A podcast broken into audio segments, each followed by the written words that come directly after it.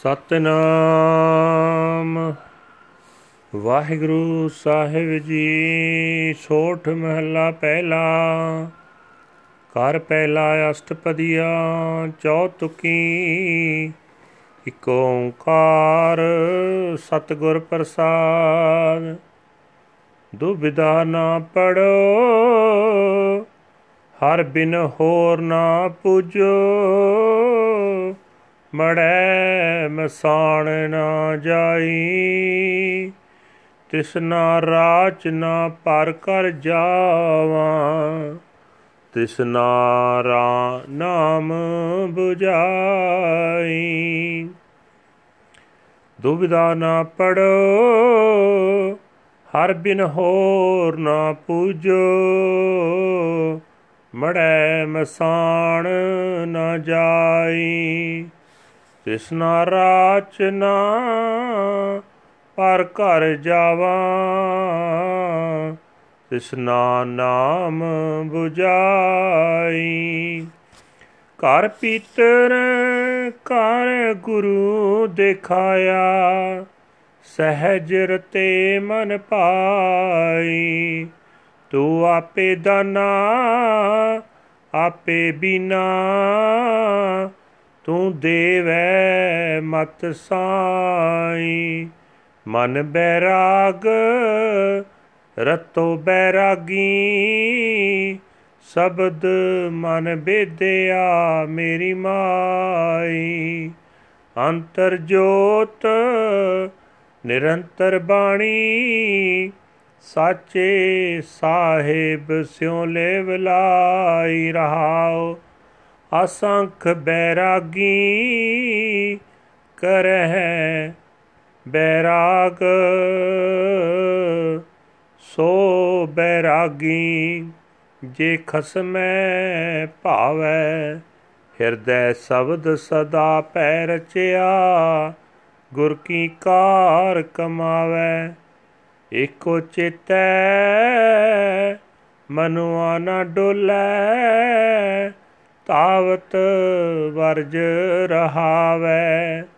ਸਹਜੇ ਮਾਤਾ ਸਦਾ ਰੰਗ ਰਾਤਾ, ਸਾਚੇ ਕੇ ਗੁਣ ਗਾਵੇ।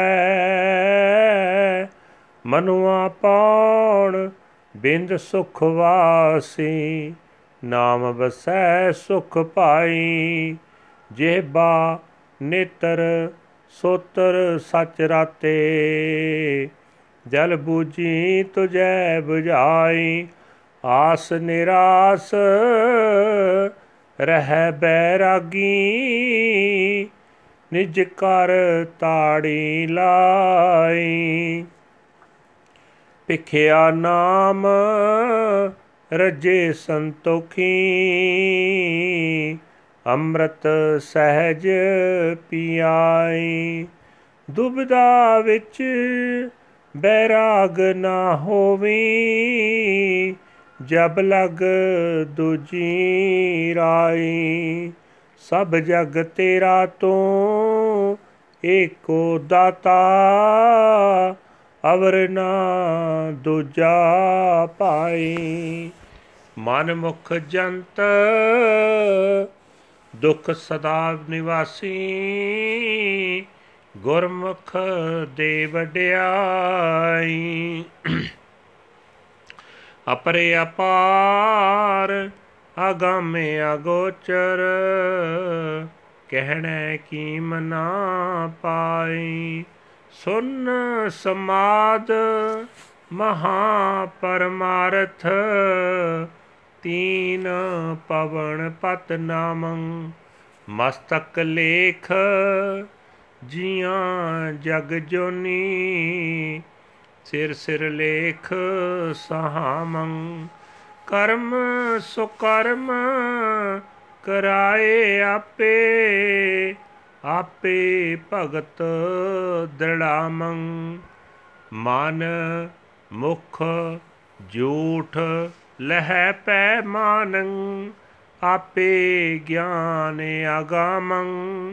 ਜਿਨ ਚਾਖਿਆ ਸਈ ਸਾਧ ਜਾਣਨ, ਜਿਉ ਗੁੰਗੇ ਮਠਿਆਈ।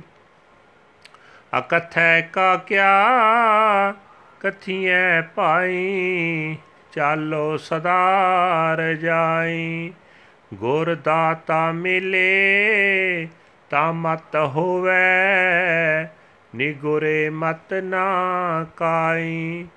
ਜਿਉ ਚਲਾਏ ਤਿਉ ਚਾਲੇ ਪਾਈ?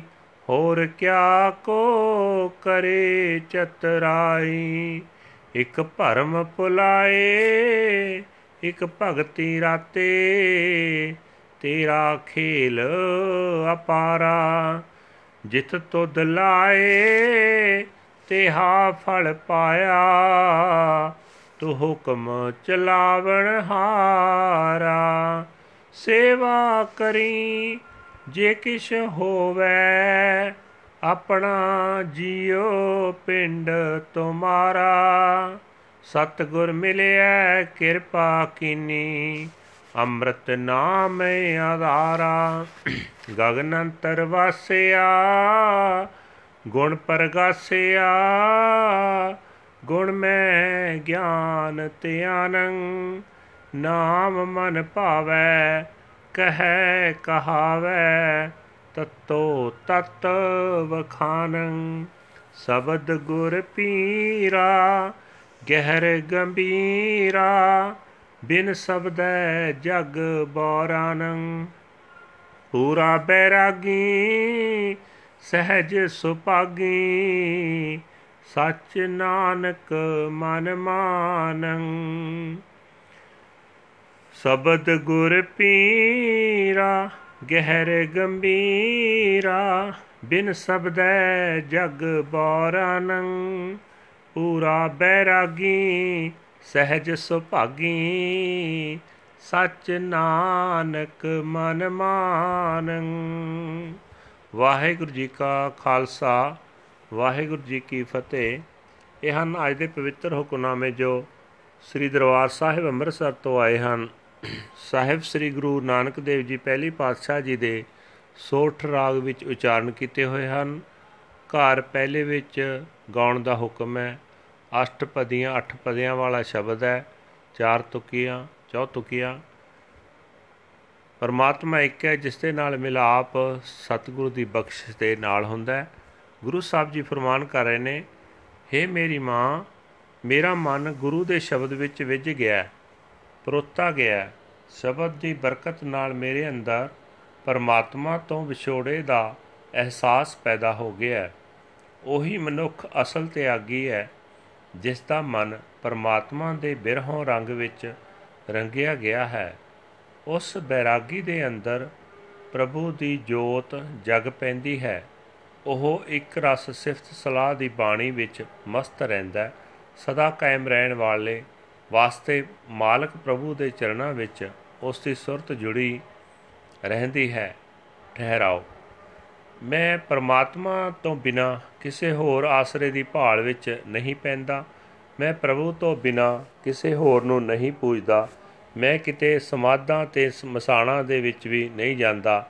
ਮਾਇਆ ਦੀ ਤ੍ਰਿਸ਼ਨਾ ਵਿੱਚ ਫਸ ਕੇ ਮੈਂ ਪਰਮਾਤਮਾ ਦੇ ਦਰ ਤੋਂ ਬਿਨਾ ਕਿਸੇ ਹੋਰ ਘਰ ਵਿੱਚ ਨਹੀਂ ਜਾਂਦਾ।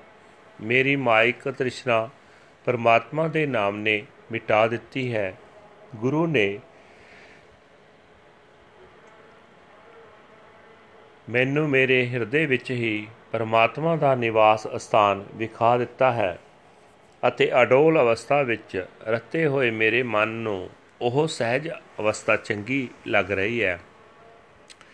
हे ਮੇਰੇ ਸਾਈਂ, ਇਹ ਸਭ ਤੇਰੀ ਹੀ ਮਿਹਰ ਹੈ ਤੂੰ ਆਪ ਹੀ ਮੇਰੇ ਦਿਲ ਦੀ ਜਾਣਨ ਵਾਲਾ ਹੈ, ਆਪ ਹੀ ਪਛਾਣਨ ਵਾਲਾ ਹੈ, ਤੂੰ ਆਪ ਹੀ ਮੈਨੂੰ ਚੰਗੀ ਮਤ ਦਿੰਦਾ ਹੈ।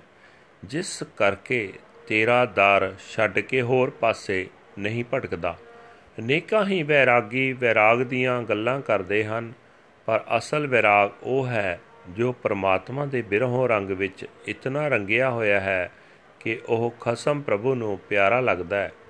ਉਹ ਗੁਰੂ ਦੇ ਸ਼ਬਦ ਦੇ ਰਾਹੀਂ ਆਪਣੇ ਹਿਰਦੇ ਵਿੱਚ ਪ੍ਰਮਾਤਮਾ ਦੀ ਯਾਦ ਨੂੰ ਵਸਾਉਂਦਾ ਹੈ ਤੇ ਸਦਾ ਪ੍ਰਮਾਤਮਾ ਦੇ ਡਰ ਅਦਬ ਵਿੱਚ ਮਸਤ ਰਹਿ ਕੇ ਗੁਰੂ ਦੀ ਦੱਸੀ ਹੋਈ ਕਾਰ ਕਰਦਾ ਹੈ। ਉਹ ਬੈਰਾਗੀ ਸਿਰਫ ਪਰਮਾਤਮਾ ਨੂੰ ਚੇਤਦਾ ਹੈ, ਜਿਸ ਕਰਕੇ ਉਸ ਦਾ ਮਨ ਮਾਇਆ ਵਾਲੇ ਪਾਸੇ ਨਹੀਂ ਡੋਲਦਾ। ਉਹ ਬੈਰਾਗੀ ਮਾਇਆ ਵੱਲ ਦੌੜਦੇ ਮਨ ਨੂੰ ਰੋਕ ਕੇ ਪ੍ਰਭੂ ਚਰਨਾਂ ਵਿੱਚ ਜੋੜੀ ਰੱਖਦਾ ਹੈ। ਅਡੋਲ ਅਵਸਥਾ ਵਿੱਚ ਮਸਤ ਉਹ ਬੈਰਾਗੀ ਸਦਾ ਪ੍ਰਭੂ ਦੇ ਨਾਮ ਰੰਗ ਵਿੱਚ ਰੰਗਿਆ ਰਹਿੰਦਾ ਹੈ ਤੇ ਸਦਾ ਥਿਰ ਪ੍ਰਭੂ ਦੀ ਸਿਫਤ ਸਲਾਹ ਕਰਦਾ ਹੈ। हे ਭਾਈ, ਜਿਸ ਮਨੁੱਖ ਦਾ ਚੰਚਲ ਮਨ ਰੱਤਾ ਭਰ ਪੀ ਆਤਮਕ ਆਨੰਦ ਵਿੱਚ ਨਿਵਾਸ ਦੇਣ ਵਾਲੇ ਨਾਮ ਵਿੱਚ ਵਸਦਾ ਹੈ, ਉਹ ਮਨੁੱਖ ਅਸਲ ਬੈਰਾਗੀ ਹੈ ਤੇ ਉਹ ਬੈਰਾਗੀ ਆਤਮਕ ਆਨੰਦ ਮਾਣਦਾ ਹੈ। हे ਪ੍ਰਭੂ, ਤੂੰ ਆਪ ਉਸ ਬੈਰਾਗੀ ਨੂੰ ਜੀਵਨ ਦੇ ਸਹੀ ਰਸਤੇ ਦੀ ਸਮਝ ਦਿੱਤੀ ਹੈ ਜਿਸ ਦੀ ਬਰਕਤ ਨਾਲ ਉਸ ਦੀ ਤ੍ਰਿਸ਼ਨਾ ਅੱਗ ਬੁਝ ਗਈ ਹੈ ਤੇ ਉਸ ਦੀ ਜੀਭ, ਉਸ ਦੀਆਂ ਅੱਖਾਂ ਆਦਿਕ ਇੰਦਰੇ ਸਦਾ ਥਿਰ ਹਰ ਨਾਮ ਵਿੱਚ ਰੰਗੇ ਰਹਿੰਦੇ ਹਨ। ਉਹ ਬੈਰਾਗੀ ਦੁਨੀਆ ਦੀਆਂ ਆਸਾਂ ਤੋਂ ਨਿਰਮੋਹ ਹੋ ਕੇ ਜੀਵਨ ਬਤੀਤ ਕਰਦਾ ਹੈ। ਉਹ ਦੁਨੀਆ ਵਾਲੇ ਘਰ ਕਾਟ ਦੀ ਆਪਣਤ ਛੱਡ ਕੇ ਉਸ ਘਰ ਵਿੱਚ ਸੁਰਤ ਜੋੜੀ ਰੱਖਦਾ ਹੈ, ਜੋ ਸੱਚਮੁੱਚ ਉਸ ਦਾ ਆਪਣਾ ਹੀ ਰਹੇਗਾ। ਅਜਿਹੇ ਬਰਾਗੀ ਗੁਰੂ ਦਰ ਤੋਂ ਮਿਲੀ ਨਾਮ ਪਿੱਛਿਆ ਨਾਲ ਰੱਜੇ ਰਹਿੰਦੇ ਹਨ, ਸੰਤੋਖੀ ਰਹਿੰਦੇ ਹਨ, ਕਿਉਂਕਿ ਉਹਨਾਂ ਨੂੰ ਗੁਰੂ ਨੇ ਅਡੋਲ ਆਤਮਿਕ ਅਵਸਥਾ ਵਿੱਚ ਟਿਕਾ ਕੇ ਆਤਮਿਕ ਜੀਵਨ ਦੇਣ ਵਾਲਾ ਨਾਮ ਰਸ ਪਿਲਾ ਦਿੱਤਾ ਹੈ। ਜਦ ਤੱਕ ਮਨ ਵਿੱਚ ਰੱਤਾ ਭਰ ਪੀ ਕੋਈ ਹੋਰ ਝਾਕ ਹੈ, ਕਿਸੇ ਹੋਰ ਆਸਰੇ ਦੀ ਭਾਲ ਹੈ, ਤਦ ਤੱਕ ਬਿਰਹੋਂ ਅਵਸਥਾ ਪੈਦਾ ਨਹੀਂ ਹੋ ਸਕਦੀ। ਪਰ हे ਪ੍ਰਭੂ, ਇਹ ਬਿਰਹੋਂ ਦੀ ਦਾਤ ਦੇਣ ਵਾਲੇ ਵਾਲਾ ਤੂੰ ਇੱਕ ਆਪ ਹੀ ਹੈ, ਤੇਥੋਂ ਬਿਨਾ ਕੋਈ ਹੋਰ ਇਹ ਦਾਤ ਦੇਣ ਵਾਲਾ ਨਹੀਂ ਹੈ ਤੇ ਇਹ ਸਾਰਾ ਜਗਤ ਤੇਰਾ ਆਪਣਾ ਹੀ ਰਚਿਆ ਹੋਇਆ ਹੈ। ਆਪਣੇ ਮਨ ਦੇ ਪਿੱਛੇ ਤੁਰਨ ਵਾਲੇ ਮਨੁੱਖ ਸਦਾ ਦੁੱਖ ਵਿੱਚ ਟਿਕੇ ਰਹਿੰਦੇ ਹਨ। ਜਿਹੜੇ ਬੰਦੇ ਗੁਰੂ ਦੀ ਸ਼ਰਨ ਪੈਂਦੇ ਹਨ, ਉਹਨਾਂ ਨੂੰ ਪ੍ਰਭੂ ਨਾਮ ਦੀ ਦਾਤ ਦੇ ਕੇ ਆਦਰ ਮਾਣ ਬਖਸ਼ਦਾ ਹੈ। ਉਸ ਬਿਆੰਤ ਅਪਹੁੰਚ ਤੇ ਅਗੋਚਰ ਪ੍ਰਭੂ ਦੀ ਕੀਮਤ ਜੀਵਾਂ ਦੇ ਬਿਆਨ ਕਰਨ ਨਾਲ ਨਹੀਂ ਦੱਸੀ ਜਾ ਸਕਦੀ। ਉਸ ਦੇ ਬਰਾਬਰ ਦਾ ਹੋਰ ਕੋਈ ਦੱਸਿਆ ਨਹੀਂ ਜਾ ਸਕਦਾ। ਵਾਹਿਗੁਰੂ ਜੀ, ਪਰਮਾਤਮਾ ਇੱਕ ਐਸੀ ਆਤਮਿਕ ਅਵਸਥਾ ਦਾ ਮਾਲਕ ਹੈ ਕਿ ਉਸ ਉੱਤੇ ਮਾਇਆ ਦੇ ਫੁਰਨੇ ਜ਼ੋਰ ਨਹੀਂ ਪਾ ਸਕਦੇ। ਉਹ ਤਿੰਨਾਂ ਹੀ ਭਵਨਾਂ ਦਾ ਮਾਲਕ ਹੈ। ਉਸ ਦਾ ਨਾਮ ਜੀਵਾਂ ਵਾਸਤੇ ਮਹਾਨ ਉੱਚਾ ਸ੍ਰੇਸ਼ਟ ਧਨ ਹੈ। ਜਗਤ ਵਿੱਚ ਜਿਤਨੇ ਵੀ ਜੀਵ ਜਨਮ ਲੈਂਦੇ ਹਨ, ਉਹਨਾਂ ਦੇ ਮੱਥੇ ਉੱਤੇ, ਉਹਨਾਂ ਦੇ ਕੀਤੇ ਕਰਮਾਂ ਦੇ ਸੰਸਕਾਰਾਂ ਅਨੁਸਾਰ ਪਰਮਾਤਮਾ ਦੀ ਰਜ਼ਾ ਵਿੱਚ ਹੀ ਲੇਖ ਲਿਖਿਆ ਜਾਂਦਾ ਹੈ। ਹਰੇਕ ਜੀਵ ਨੂੰ ਆਪੋ ਆਪਣੇ ਸਿਰ ਉੱਤੇ ਲਿਖਿਆ ਲੇਖ ਸਹਿਣਾ ਪੈਂਦਾ ਹੈ। ਪਰਮਾਤਮਾ ਆਪ ਹੀ ਸਧਾਰਨ ਕੰਮ ਤੇ ਚੰਗੇ ਕੰਮ ਜੀਵਾਂ ਪਾਸੋਂ ਕਰਵਾਉਂਦਾ ਹੈ। ਉਹ ਆਪ ਹੀ ਜੀਵਾਂ ਦੇ ਹਿਰਦੇ ਵਿੱਚ ਆਪਣੀ ਭਗਤੀ ਦ੍ਰਿੜ ਕਰਦਾ ਹੈ। ਅਪਹੁੰਚ ਪ੍ਰਭੂ ਆਪ ਹੀ ਜੀਵਾਂ ਨੂੰ ਆਪਣੀ ਡੂੰਗੀ ਸਾਂਝ ਬਖਸ਼ਦਾ ਹੈ। ਸੱਚਾ ਵੈਰਾਗੀ ਪਰਮਾਤਮਾ ਦੇ ਡਰ ਅਦਬ ਵਿੱਚ ਗਿੱਜ ਜਾਂਦਾ ਹੈ। ਉਸ ਦੇ ਮਨ ਵਿੱਚ ਤੇ ਮੂੰਹ ਵਿੱਚ ਪਹਿਲਾਂ ਜੋ ਵੀ ਵਿਕਾਰਾਂ ਦੀ ਨਿੰਦਾ ਆਦਿਕ ਦੀ ਮੈਲ ਹੁੰਦੀ ਹੈ ਉਹ ਦੂਰ ਹੋ ਜਾਂਦੀ ਹੈ। ਜਿਨ੍ਹਾਂ ਮਨੁੱਖਾਂ ਨੇ ਪਰਮਾਤਮਾ ਦੇ ਨਾਮ ਦਾ ਰਸ ਚੱਕਿਆ ਹੈ, ਉਸ ਦਾ ਸਵਾਦ ਉਹੀ ਜਾਣਦੇ ਹਨ, ਦੱਸ ਨਹੀਂ ਸਕਦੇ। ਜਿਵੇਂ ਗੁੰਗੇ ਮਨੁੱਖ ਦੀ ਖਾਦੀ ਮਠਿਆਈ ਦਾ ਸਵਾਦ ਗੁੰਗਾ ਆਪ ਹੀ ਜਾਣਦਾ ਹੈ, ਕਿਸੇ ਨੂੰ ਦੱਸ ਨਹੀਂ ਸਕਦਾ। हे ਭਾਈ, ਨਾਮ ਰਸ ਹੈ ਹੀ ਔਕਤ ਬਿਆਨ ਕੀਤੀ ਹੀ ਨਹੀਂ ਜਾ ਸਕਦਾ। ਮੈਂ ਤਾਂ ਸਦਾ ਇਹੀ ਤਾਂਗ ਰੱਖਦਾ ਕਿ ਮੈਂ ਉਸ ਮਾਲਕ ਪ੍ਰਭੂ ਦੀ ਰਜ਼ਾ ਵਿੱਚ ਤੁਰਾਂ। ਪਰ ਰਜ਼ਾ ਵਿੱਚ ਤੁਰਨ ਦੀ ਸੂਝ ਵੀ ਤਦੋਂ ਹੀ ਆਉਂਦੀ ਹੈ, ਜੇ ਗੁਰੂ ਉਸ ਦਤਾਰ ਪ੍ਰਭੂ ਨਾਲ ਮਿਲਾ ਦੇਵੇ। ਜਿਹੜਾ ਬੰਦਾ ਗੁਰੂ ਦੀ ਸ਼ਰਨ ਨਹੀਂ ਪਿਆ ਉਸ ਨੂੰ ਇਹ ਸਮਝ ਰੱਤਾ ਵੀ ਨਹੀਂ ਆਉਂਦੀ। हे ਭਾਈ, ਕੋਈ ਆਦਮੀ ਆਪਣੇ ਸਿਆਣਪ ਦਾ ਮਾਣ ਨਹੀਂ ਕਰ ਸਕਦਾ, ਜਿਵੇਂ ਪਰਮਾਤਮਾ ਸਾਨੂੰ ਜੀਵਾਂ ਨੂੰ ਜੀਵਨ ਰਾਹ ਉੱਤੇ ਤੋਰਦਾ ਹੈ ਤਿਵੇਂ ਤਿਵੇਂ ਹੀ ਅਸੀਂ ਤੁਰਦੇ ਹਾਂ। हे ਆਪਾਰ ਪ੍ਰਭੂ, ਅਨੇਕਾਂ ਜੀਵ ਭਟਕਣਾ ਵਿੱਚ ਪਾ ਕੇ ਕੁਰਾਹੇ ਪਾਏ ਹੋਏ ਹਨ। ਅਨੇਕਾਂ ਜੀਵ ਤੇਰੀ ਭਗਤੀ ਦੇ ਰੰਗ ਵਿੱਚ ਰੰਗੇ ਹੋਏ ਹਨ। ਇਹ ਸਭ ਤੇਰਾ ਖੇਲ ਰਚਿਆ ਹੋਇਆ ਹੈ। ਜਿਸ ਪਾਸੇ ਤੂੰ ਜੀਵਾਂ ਨੂੰ ਲਾਇਆ ਹੋਇਆ ਹੈ, ਉਹ ਜਿਹਾ ਫਲ ਜੀਵ ਭੋਗ ਰਹੇ ਹਨ। ਤੂੰ ਸਭ ਜੀਵਾਂ ਨੂੰ ਆਪਣੇ ਹੁਕਮ ਵਿੱਚ ਚਲਾਉਣ ਦੇ ਸਮਰੱਥ ਹੈ। ਮੇਰੇ ਪਾਸ ਜੇ ਕੋਈ ਚੀਜ਼ ਮੇਰੀ ਆਪਣੀ ਹੋਵੇ ਤਾਂ ਮੈਂ ਇਹ ਆਖਣ ਦਾ ਫਖਰ ਕਰ ਸਕਾਂ ਕਿ ਮੈਂ ਤੇਰੀ ਸੇਵਾ ਕਰ ਰਿਹਾ ਹਾਂ। ਪਰ ਮੇਰੀ ਇਹ ਜਿੰਦ ਤੇਰੀ ਹੀ ਦਿੱਤੀ ਹੋਈ ਹੈ ਤੇ ਮੇਰਾ ਸਰੀਰ ਵੀ ਤੇਰਾ ਹੀ ਦਿੱਤਾ ਹੋਇਆ ਹੈ। ਜੇ ਗੁਰੂ ਮਿਲ ਪਏ ਤਾਂ ਉਹ ਕਿਰਪਾ ਕਰਦਾ ਹੈ ਤੇ ਆਤਮਿਕ ਜੀਵਨ ਦੇਣ ਵਾਲਾ ਤੇਰਾ ਨਾਮ ਮੈਨੂੰ ਜ਼ਿੰਦਗੀ ਦਾ ਆਸਰਾ ਦਿੰਦਾ ਹੈ। ਏ ਨਾਨਕ ਜੋ ਮਨੁੱਖ ਸਦਾ ਉੱਚੇ ਆਤਮਿਕ ਮੰਡਲ ਵਿੱਚ ਵਸਦਾ ਹੈ, ਸੁਰਤ ਟਿਕਾਈ ਰੱਖਦਾ ਹੈ, ਉਸ ਦੇ ਅੰਦਰ ਆਤਮਿਕ ਗੁਣ ਪ੍ਰਗਟ ਹੁੰਦੇ ਹਨ। ਆਤਮਿਕ ਗੁਣਾ ਨਾਲ ਉਹ ਡੂੰਗੀ ਸਾਂਝ ਪਾਈ ਰੱਖਦਾ ਹੈ। ਆਤਮਿਕ ਗੁਣਾ ਵਿੱਚ ਹੀ ਉਸ ਦੀ ਸੁਰਤ ਜੁੜੀ ਰਹਿੰਦੀ ਹੈ। ਉਹੀ ਮਨੁੱਖ ਪੂਰਨ ਤਿਆਗੀ ਹੈ। ਉਸ ਦੇ ਮਨ ਨੂੰ ਪਰਮਾਤਮਾ ਦਾ ਨਾਮ ਪਿਆਰਾ ਲੱਗਦਾ ਹੈ। ਉਹ ਆਪ ਨਾਮ ਸਿਮਰਦਾ ਹੈ।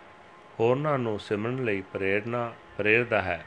ਉਹ ਸਦਾ ਜਗਤ ਮੂਲ ਪ੍ਰਭੂ ਦੀ ਹੀ ਸਿਫਤ ਸਲਾਹ ਕਰਦਾ ਹੈ। ਗੁਰੂ ਪੀਰ ਦੇ ਸ਼ਬਦ ਨੂੰ ਹਿਰਦੇ ਵਿੱਚ ਟਿਕਾ ਕੇ ਉਹ ਡੂੰਘੇ ਜਿਗਰੇ ਵਾਲਾ ਬਣ ਜਾਂਦਾ ਹੈ। ਪਰ ਗੁਰੂ ਸ਼ਬਦ ਤੋਂ ਖੁੰਝ ਕੇ ਜਗਤ ਮਾਇਆ ਦੇ ਮੋਹ ਵਿੱਚ ਕਮਲਾ ਹੋਇਆ ਫਿਰਦਾ ਹੈ। ਉਹ ਪੂਰਨ ਤਿਆਗੀ ਮਨੁੱਖ ਆੜੋਲ ਆਤਮਿਕ ਅਵਸਥਾ ਵਿੱਚ ਟਿਕ ਕੇ ਚੰਗੇ ਭਾਗਾਂ ਵਾਲਾ ਬਣ ਜਾਂਦਾ ਹੈ ਉਸ ਦਾ ਮਨ ਸਦਾ ਥਿਰ ਰਹਿਣ ਵਾਲੇ ਪ੍ਰਭੂ ਦੀ ਯਾਦ ਨੂੰ ਹੀ ਆਪਣਾ ਜੀਵਨ ਨਿਸ਼ਾਨਾ ਮੰਨਦਾ ਹੈ ਵਾਹਿਗੁਰੂ ਜੀ ਕਾ ਖਾਲਸਾ ਵਾਹਿਗੁਰੂ ਜੀ ਕੀ ਫਤਿਹ This is today's Hukamnama from Sri Darbar Sahib Amritsar uttered by our first Guru, Guru Nanak Dev Ji under heading Sort First Mahal, First House, Astpadis, Chautukas, One Universal Creator, God by the grace of the True Guru. Guru Sahib says that I am not torn by duality because I do not worship any other than the Lord. I do not visit tombs or crematoriums. I do not enter the houses of strangers, engrossed in desire. The name, the name of the Lord has satisfied my desires Deep within my heart, the Guru has shown me the home of my being, and my mind is imbued with peace and poise. O siblings of destiny, you yourself are all knowing, and you yourself are all seeing. You alone bestow intelligence, O Lord. My mind is detached, imbued with detachment. The word of the Shabad has burst my mind. O my mother, God's light shines continually within the nucleus of my deepest self. I am lovingly attached to the Bani, the word of the true Master. the word of the true Lord Master. Pause.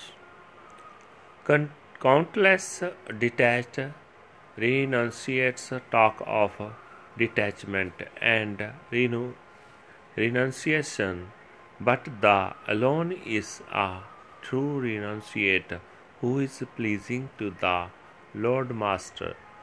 The word of the Shabad is ever in his heart. He is absorbed in the fear of God and he works to serve the Guru he remembers the one Lord, his mind does not waver, and he restrains its wanderings. He is intoxicated with celestial bliss and is ever imbued with the Lord's love. He sings the glorious praises of the Lord, true Lord. the mind is like the wind but if it comes to rest in peace even for an instant, then he shall abide in the peace of the name. O siblings of destiny, his strong eyes and ears are imbued with the truth. O Lord, you quench the fires of desire in hope, the renunciate remains free of hopes. In the home of his own inner self, he is absorbed in the trance of deep meditation. He remains content, satisfied with the charity of the Nam. He drinks in the ambrosial Amrit with ease. There is no renunciation in duality as long as there is even a particle of duality. The whole world is yours, Lord. You alone are the giver. There is not any other, O siblings of destiny. The self willed Manmukh dwells in the misery forever, while the Lord bestows greatness upon the Gurmukh. God is infinite, endless, inaccessible, and unfathomable. His worth cannot be described. The cons- consciousness in deep samadhi, the Supreme Being, the Lord of the three worlds, these are your names, Lord. The creatures born into this world have their destiny inscribed upon their foreheads. They experience according to their destinies. The Lord Himself causes them to do good and bad deeds. He Himself makes them steadfast in devotional worship. The filth of their mind and mouth is washed off when they live in the fear of God. The inaccessible Lord Himself blesses them with spiritual wisdom.